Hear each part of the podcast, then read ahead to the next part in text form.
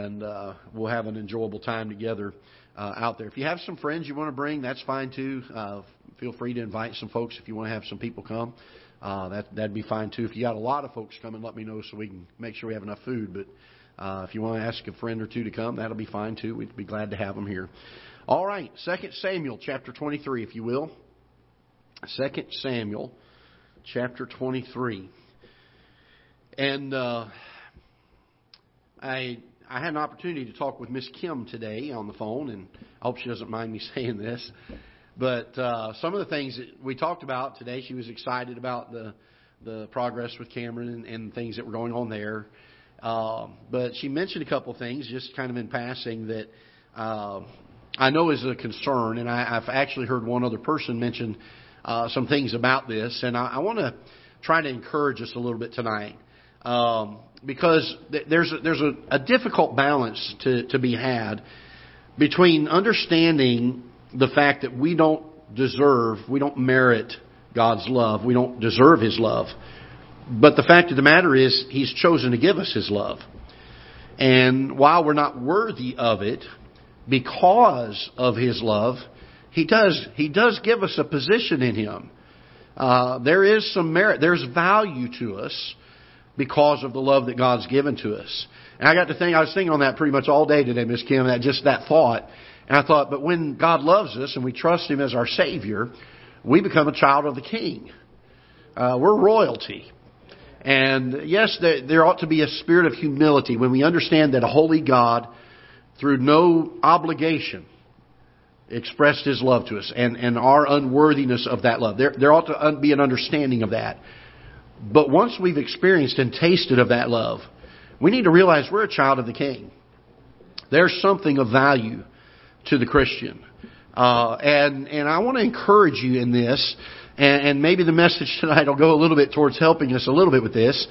Because we're a child of the King, there's, there's things that uh, ought, to, ought to be, uh, it ought to characterize our lives.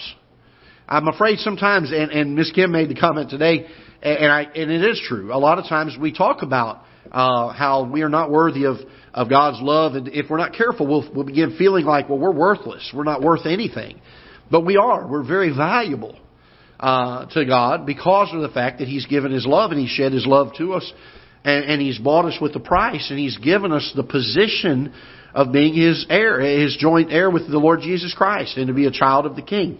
And, and because of that, uh, we ought to act like that.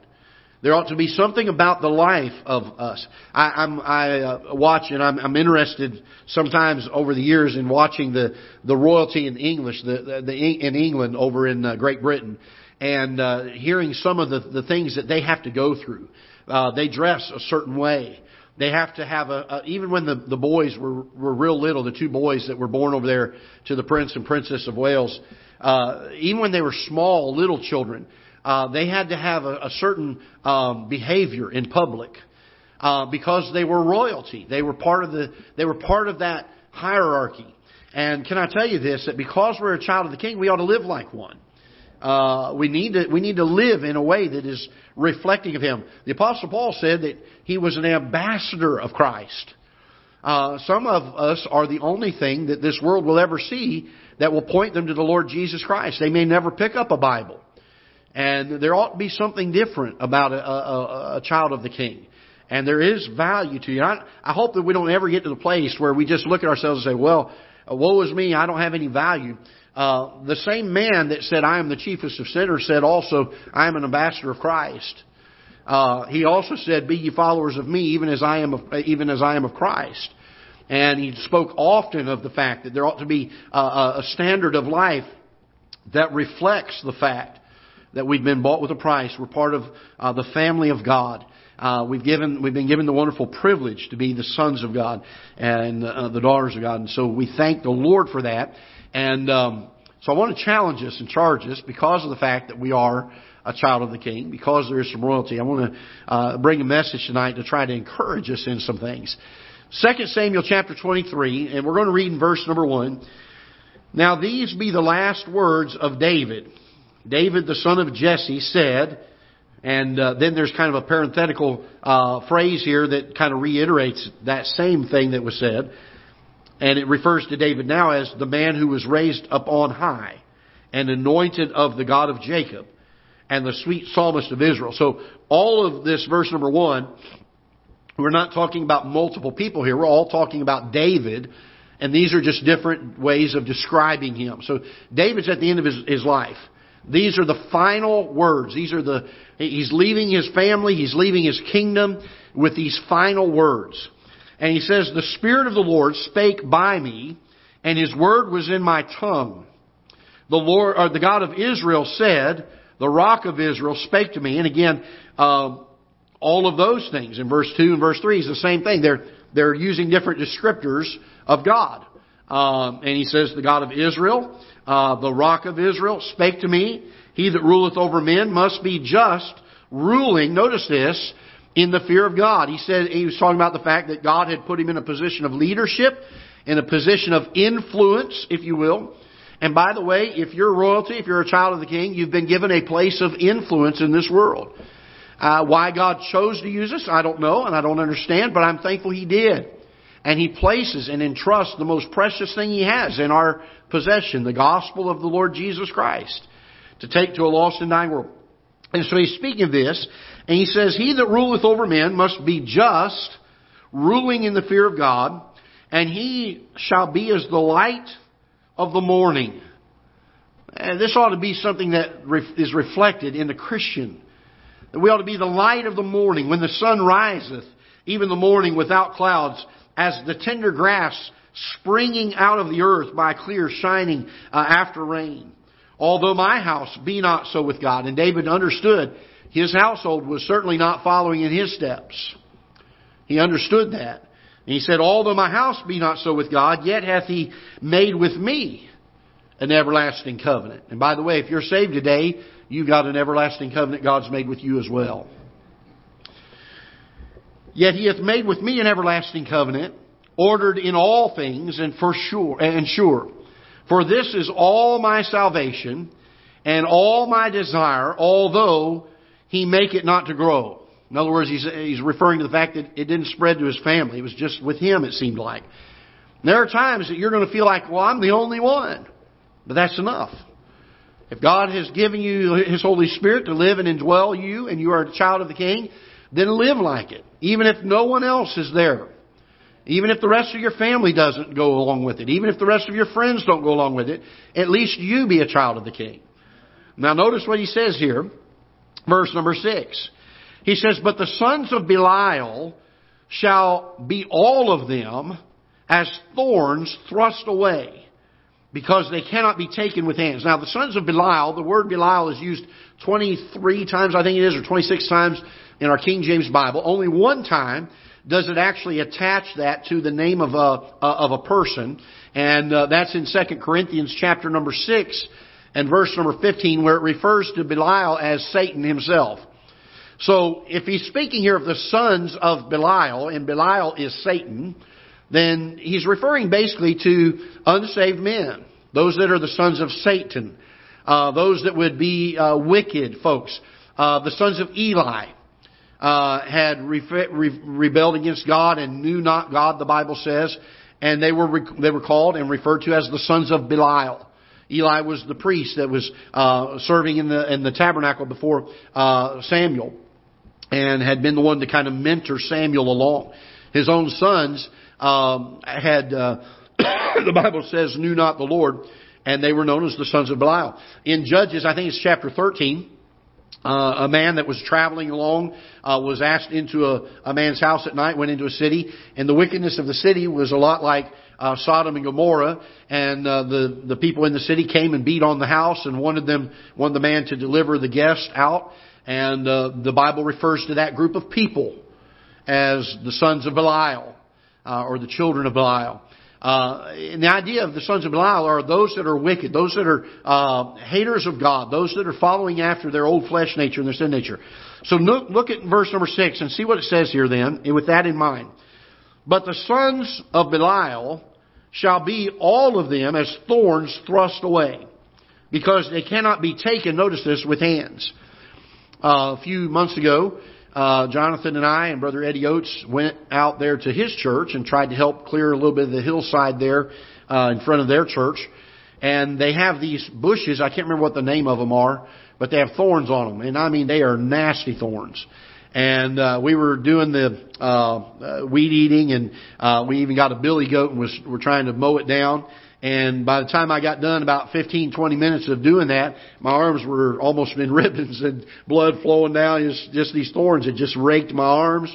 And uh, we had these big, thick um, muck boots on, uh, walking around. And uh, and so Jonathan got ready to take his turn, and he uh, goes for a few minutes. He's like, "Dad, I got a thorn in my foot, and it had actually gone up through the shoe, that real thick sole in that shoe, and the thorn that was there."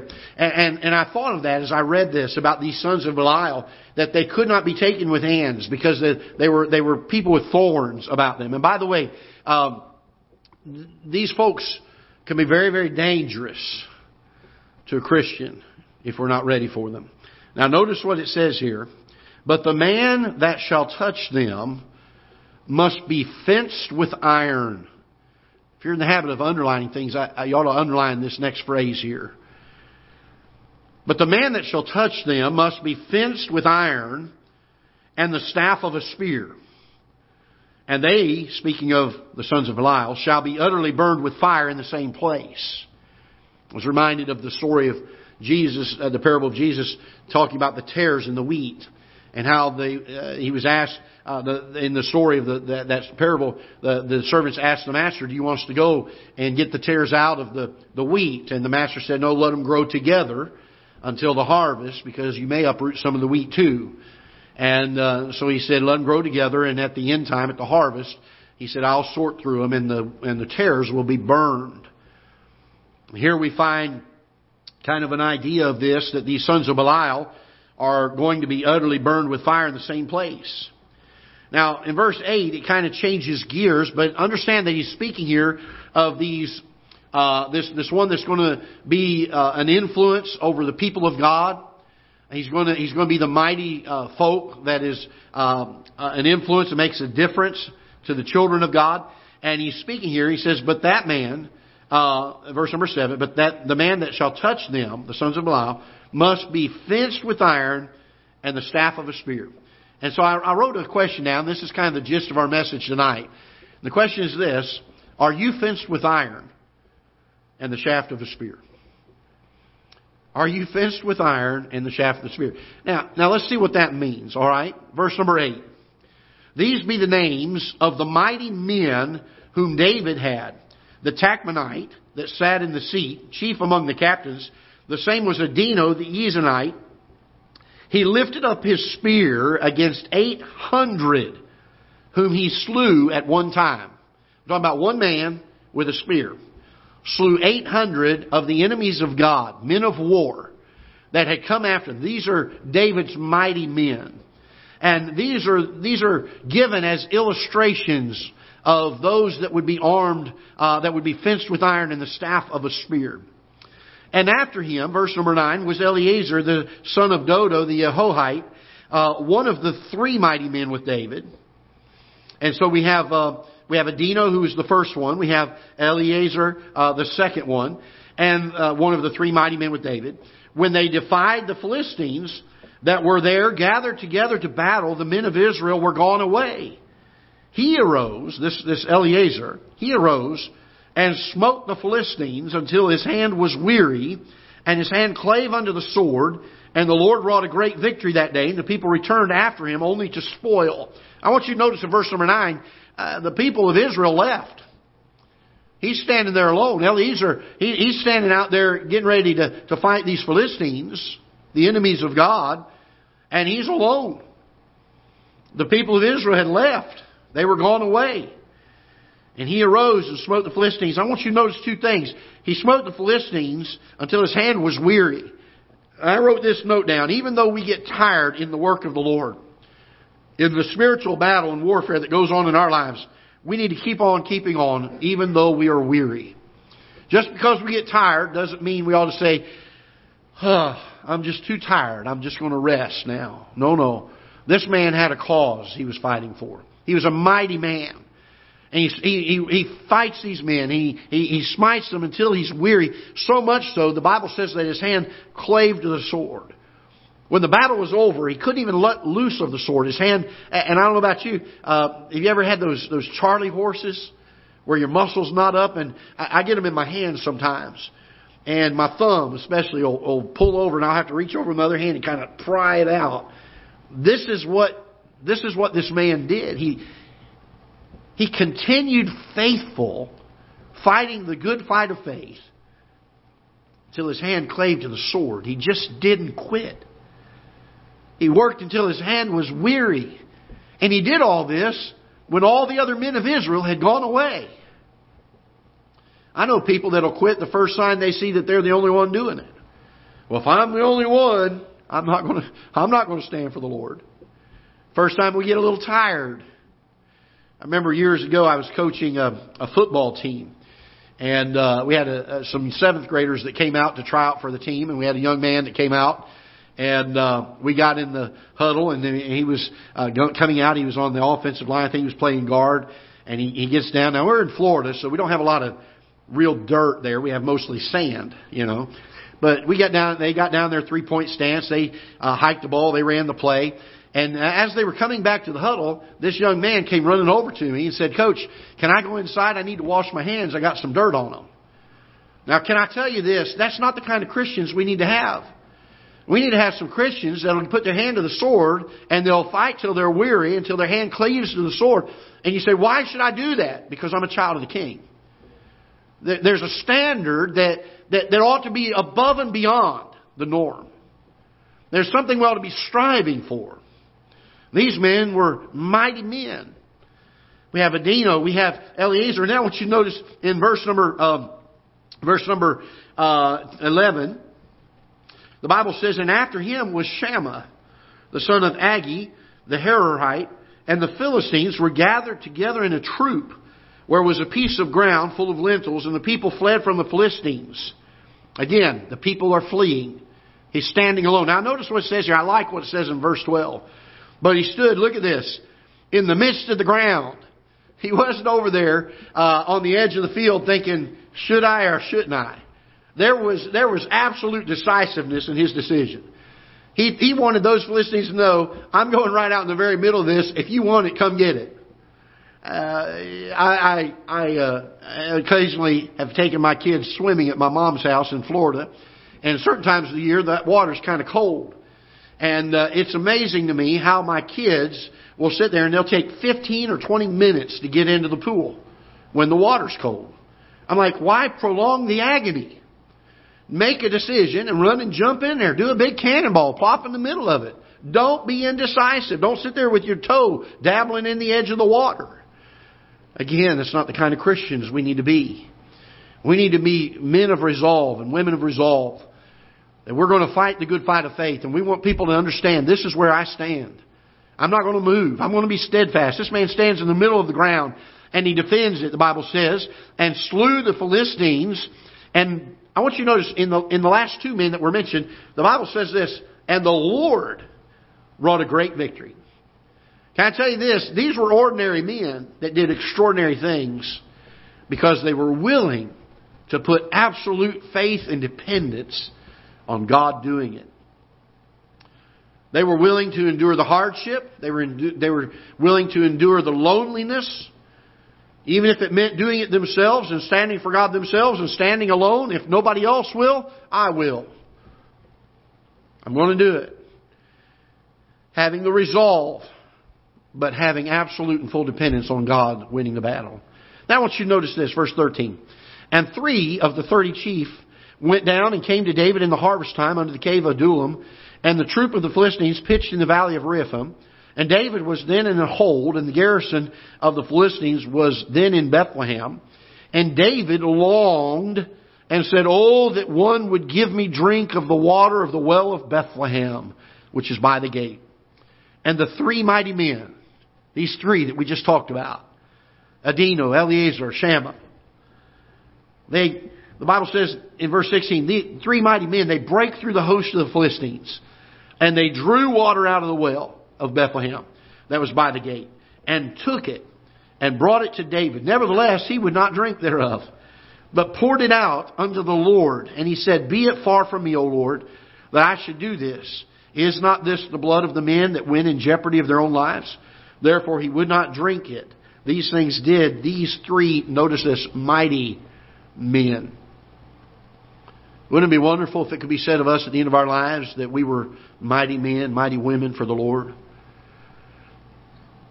There was absolute dependence and faith. Could you imagine the faith these men must have had? It reminds me the kind of faith that David had as a young shepherd boy when he went out to face Goliath. The entire Israelite army had been there for days and were trembling and fearful of him. Here comes this little shepherd boy. He goes out to meet Goliath, and Goliath threatens him. And David said, You come to me with a sword and a shield, I come unto you with the name of the Lord of hosts. He said, This day will God deliver you into my hand. Oh, that we would have men and women that had this kind of faith again. Folks, we're royalty. We're children of the King. There needs to be a boldness about us.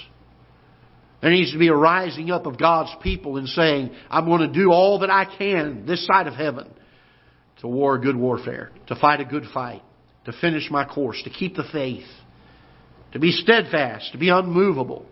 If no one stands with me, I'll stand alone. Verse 18. And Abishai, the brother of Joab, the son of Jeruiah, uh, Jeruiah was chief among three, and he lifted up his spear against three hundred and slew them, and had the name among three. Was he not most honorable of the three?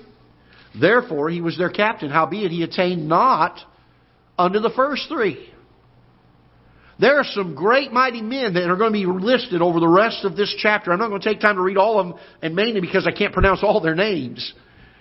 But there's a bunch of men listed here that were mighty men of David. And you'll find two or three different times it'll say these were mighty men, but they weren't as mighty as those first three.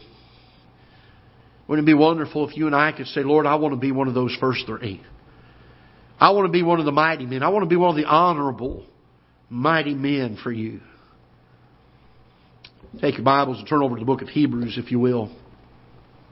Chapter number 11. Hebrews chapter number 11. We're living in some very trying times, and this is no time for Christians to sit back and bite their nails and be fearful and anxious over the times. This is a time for Christians to stand up and say, I'm going to be a mighty man. I'm going to be a mighty woman for the Lord. I'm going to be a child of the King. And I will not fear what man can do to me. As for me and my house, we will serve the Lord. I'll be strong and very courageous. Look in Hebrews chapter number 11. The Bible says this, Now faith is the substance of things hoped for. I want to stop there for a moment. I had a great discussion earlier this week with a young lady that was uh, not understanding the idea of well, what is faith? How do I have faith? And I spent some time talking to her about it. And notice what the writer of Hebrews says here. He says, Now faith is the what? The substance, something tangible of things hoped for. And the word hope, we've explained it before, is not the same kind of hope we use today when we use the word hope and we're doing it wishfully and maybe it might, maybe it might not, and I'm hoping it will. But the hope that the Bible talks about is an absolute confidence because of the promise of the one who made it. I, know that this is going to happen even though it hasn't happened yet. And this is what it's saying in verse number 1 of Hebrews 11. Faith is the substance of that thing that's hoped for. I have confidence it's going to happen. And here's, the, here's what I came up with with it when I was talking with her. It's, it's treating the promises of God that have not yet happened as if they already had. Having that kind of confidence in it. I don't hope that I'm going to go to heaven someday. It's, it's as real to me as if it's already done. Why? Because it's faith that has made this substance of that thing which is hoped for. I don't, I don't sit here and wonder if the return of the Lord Jesus Christ is going to happen. I know it is. Why? Because my faith has made substance out of that which was hoped for. The promise has been made, and while it has not yet happened, in my heart, in my mind, it's as though it already has. Having that absolute confidence. Now this is the type of faith that this whole chapter is going to deal with. As it speaks of for uh, by faith in verse number four, Abel offered unto God a more excellent sacrifice. Verse number five, by faith Enoch was translated. Uh, without faith, it is impossible to please Him. Verse six. Verse 7, by faith, Noah being warned of God of things, notice this, not seen as yet, moved with fear, prepared an ark. You know why Noah was afraid? Because God had told him. It hadn't happened yet, but it was substance of what was promised. Verse 8, by faith Abraham, when he was called out to go to, out into a place which he should have to receive for an inheritance. When was he going to receive it? Did he receive it before he left? No, he was going to after receive it for an inheritance. Obeyed and went out not knowing whither he went. Why? He responded as though the promise of God, the command of God, had already happened. By faith he sojourned in the land of promise. Verse number 10, for he looked for a city which hath foundations, whose builder and maker is God. Through faith also Sarah herself received strength to conceive seed. And, and you go on and on and on throughout this chapter of chapter 11 of these folks that had faith. Now notice as we get towards the end of this, it talks again in verse 17 of Abraham, in verse 20 of Isaac, in verse 21 of Jacob, in verse 22 of Joseph, in verse 23 of Moses. And these are all great patriarchs of the faith of the Israelites. But notice as we get down towards the end of this, the Bible says in verse number 32, And what shall I more say? For the time would fail me to tell of Gideon you know, the man who was going to defeat the enemies of God. And he calls the men of Israel, and thousands of men of Israel show up for the battle, and God said, That's too many. Send a bunch of them home, and he did. He comes back, and there's still a few thousand men there, and God says, That's too many. Send a bunch of them home, and he did. He did this until he only was left with 300 men. You want to talk about having some faith that is substantive, something you can hold on to. And he defeats the, arm, the, the, the enemies of God with an army of 300. Why? Because God did the battle. He had faith to believe so. Time would fail me to tell of Gideon, of Barak, and of Samson, of Jephthah, of David also, and Samuel, and of the prophets, who through faith, notice what they did through faith, subdued kingdoms, wrought righteousness, I want to stop right there for a moment. We're living in a depraved world. Have you noticed? I wonder what a group of God's people who had this kind of faith, who said, I'm going to be a child of the King. I'm going to be one of these mighty men for the King. I'm going to be a mighty woman for the King. I wonder if by that faith it would be possible to wrought righteousness in a nation. It's happened in the past who through faith subdued kingdoms, wrought righteousness, obtained promises, stopped the mouths of lions, quenched the violence of fire, escaped the edge of the sword, out of weakness were made strong, waxed valiant in fight, turned to flight the armies of the aliens, and we all say, Amen. Boy, what a great thing this faith is. Women receive their dead, verse 35, to life again, and others, notice this, wait a minute, not sounding so good now were tortured, not accepting deliverance that they might obtain a better resurrection. And others had trial of cruel mockings and scourgings. Yea, moreover, of bonds and imprisonment. They were stoned, they were sawn asunder, were tempted, were slain with the sword. They wandered about in sheepskins and goatskins, being destitute, afflicted, tormented, of whom the world was not worthy. They wandered in deserts and in mountains and in dens and caves of the earth. And these, notice this word, all. What does he mean, all? Gideon, Barak, Samson, Jephthah, and those who did not receive deliverance. Those who wrought mighty victories for the Lord, and those who, when people looked at their story, they thought they didn't win. They were martyred for the Lord. All of them had this kind of faith. So what's the point? The point is this. Whether God chooses to bless and deliver or whether He chooses to bless and not deliver, we're to have faith.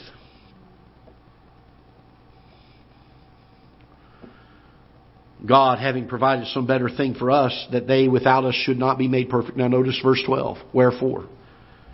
Wherefore? Seeing we also are compassed about with so great a cloud of witnesses, let us lay aside every weight, the sin which does so easily beset us, and let us run with patience the race that is set before us. Looking unto Jesus, the author and finisher of our faith, who for the joy that was set before him endured the cross, despising the shame, and is set down at the right hand of the throne of God. For consider him that endured such contradiction of sinners against himself, lest ye be wearied and faint in your minds. You say, how can I be a mighty man of God? We've got to consider Jesus. He's the author and He's the finisher of our faith. Notice verse 4 of chapter 12. Ye have not yet resisted unto blood, striving against sin. Not yet. You may have to. By the way, we're living in a time where there's a very good possibility that there could come a time you may have to. And ye have forgotten the exhortation which speaketh unto you as unto children, My son, despise not the chastening of the Lord, nor faint when thou art rebuked of him. We need to be strong in the Lord and in the power of his might. Ephesians chapter 6 says we wrestle not against flesh and blood. We're not talking about going out here and going to the army surplus store and buying armor. We're not talking about going to the gun store and buying a gun, although that's probably a good thing to do. That's not what this is talking about. It's talking about we're, we're battling a warfare that is a spiritual warfare. And there need to be some mighty men. There need to be some men that'll stand and slay 800 of the enemies of God with a spear. A man who will fight through the weariness and when the war and the battle is over, his hand cleaves to the sword. When we get to heaven, it'd be a wonderful thing if God would come to you and say, Child, it's ready. You can go ahead and put you can put your sword down now. And say, Lord, I can't. It won't let it go. I know heaven's not going to be like that, but wouldn't it be wonderful testimony? If we fight to the very end, we're faithful, we're steadfast to the very end. There's some things I noted about these men, about those that were listed in Hebrews 11, about those that we read about in 2 Samuel. They were fearless. We need a, we need a revival among God's people of being fearless. God has not given us a spirit of fear, but of power and of love and of a sound mind. There's a lot, a lot of people today that are anxious about the times that we're living in. They're anxious about the day, the circumstances of this world. Can I tell you this, as God's people, it's no time to be fearful. Oh, no, no, no. We need to have faith. We need to have faith that conquers that fear and say, I know whom I have believed, and am persuaded that he is able to keep that which I have committed unto him against that day. Now unto him who's able to do that which is exceeding abundantly above all that we ask or think.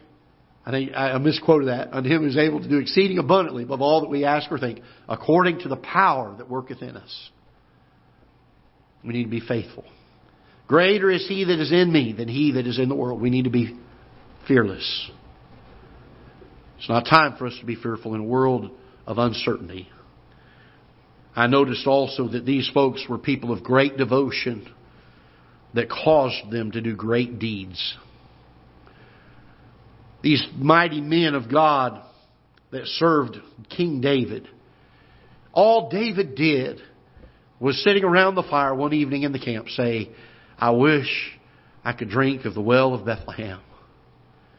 These men were so deeply devoted to the king that even just the mere suggestion moved them to action. Can I tell you this? Wouldn't it be wonderful if just the mere understanding of what God's desire is would stir us to action. I don't need a command from Him. I simply need to know His heart. I want to follow what His will is. I want to follow what pleases Him. I want to go to that garrison of the Philistines. I want to wade through them. And I want to bring back that water from the well for my king. Great devotion that inspired great deeds. They were men of strong faith. They were men who had an ardent love for their king. I'm thankful that I have the wonderful privilege to be a child of the king. I want to be known as one who loves him as the greatest commandment tells us with all my heart, with all my soul, and with all my mind. These were men of intense prayerfulness. These folks, often in the book of Hebrews that we read through, would hear from God. They communed with God. They walked with God. They were men who were unwavering.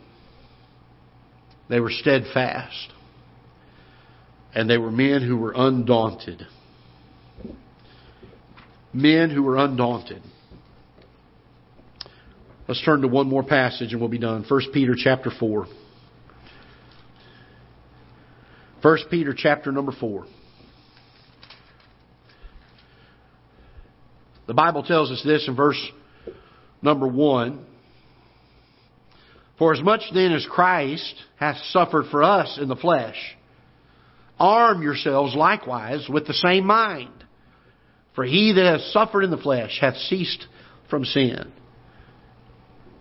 Peter says you need to arm yourselves, and you need to arm yourselves with the mind of Christ. To have a same spirit of humility, obedience, to have the same desire for holiness and righteousness. Peter said you need to arm yourself with this.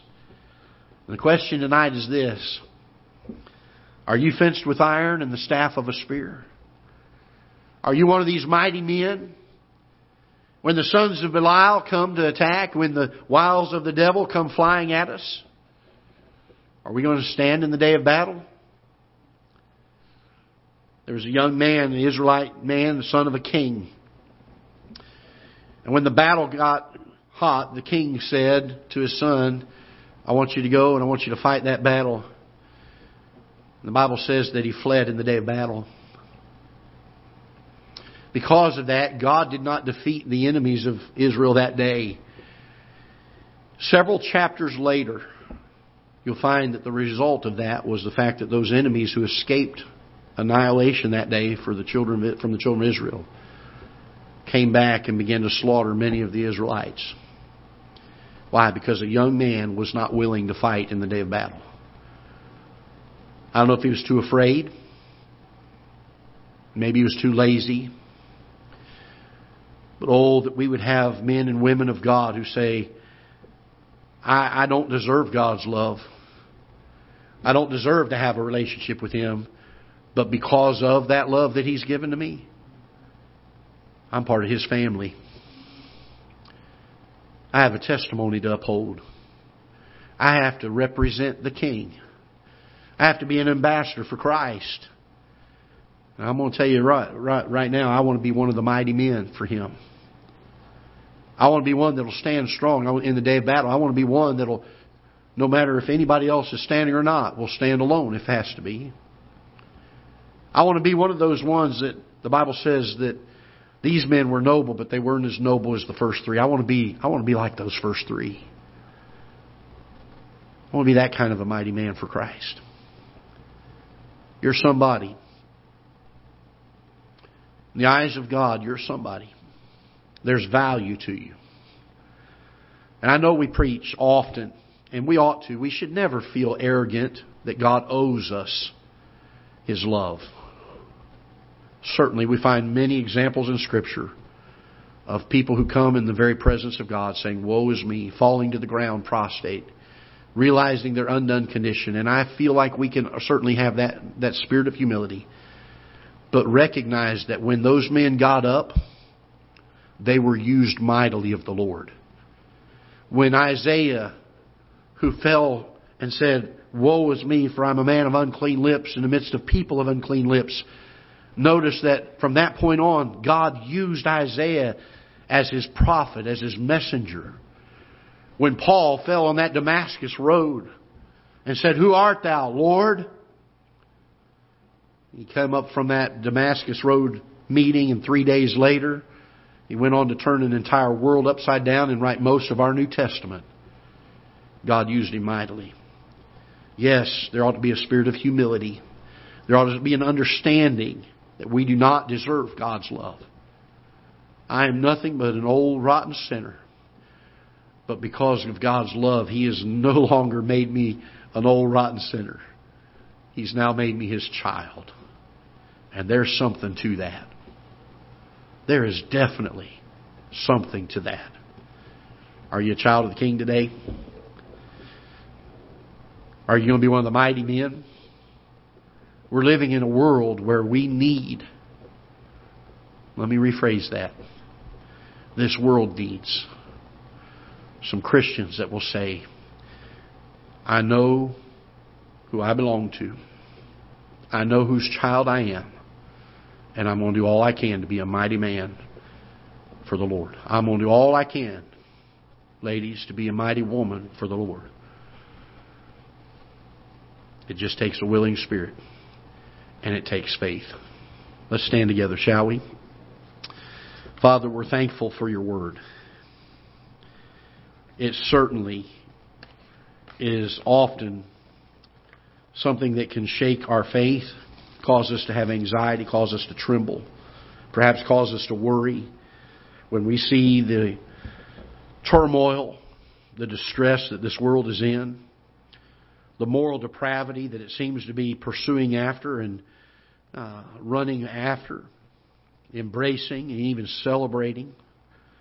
Lord, may there raise up from among your people some mighty men and some mighty women who say, I'm a child of the King. I'm, I'm going to be absolutely devoted to my King. I'm going to be one that wants to be able to represent Him well in this world. That when He returns, that I can be found faithful